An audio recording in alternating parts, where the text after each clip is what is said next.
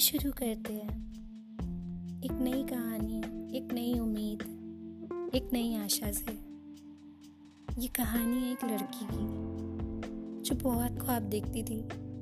उसको लगता था उसके हर ख्वाब पूरे होंगे। वो खुद को किसी परी से कम नहीं समझती थी।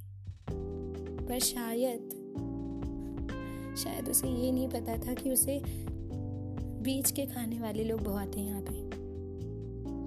वो बहुत भूली थी, बहुत भूली। हर किसी पे बहुत आसानी से भरोसा कर लेती थी। हर किसी पे। उसको तो ये तक नहीं पता था कि दुनिया कितनी साले में तो इसी तरीके से आगे बढ़ते हुए उसने अपना रास्ता खुद चुना। उस लड़की का नाम था ओशिमा। ये कहानी है ओशिमा की।